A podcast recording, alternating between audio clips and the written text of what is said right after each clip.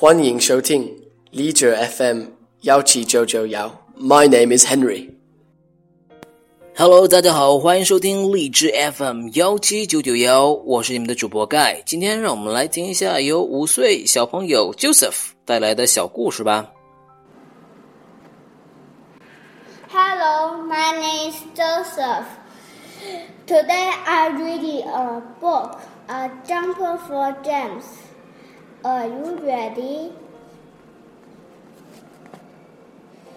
A jumper for Gems. Jen said, I want a new jumper.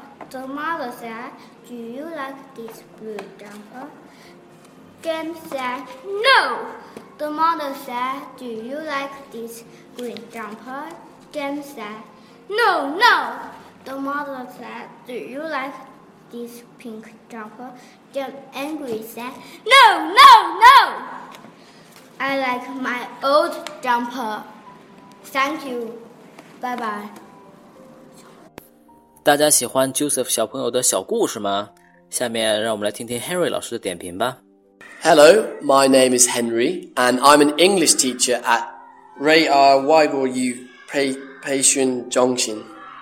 Um, you just heard Joseph, one of our students, reading the story A Jumper for James.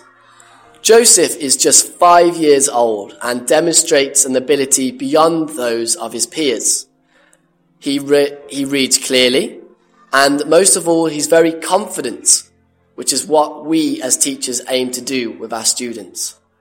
I hope you enjoyed listening to Joseph, and if you're interested, please don't hesitate to get in contact. See you later. Goodbye.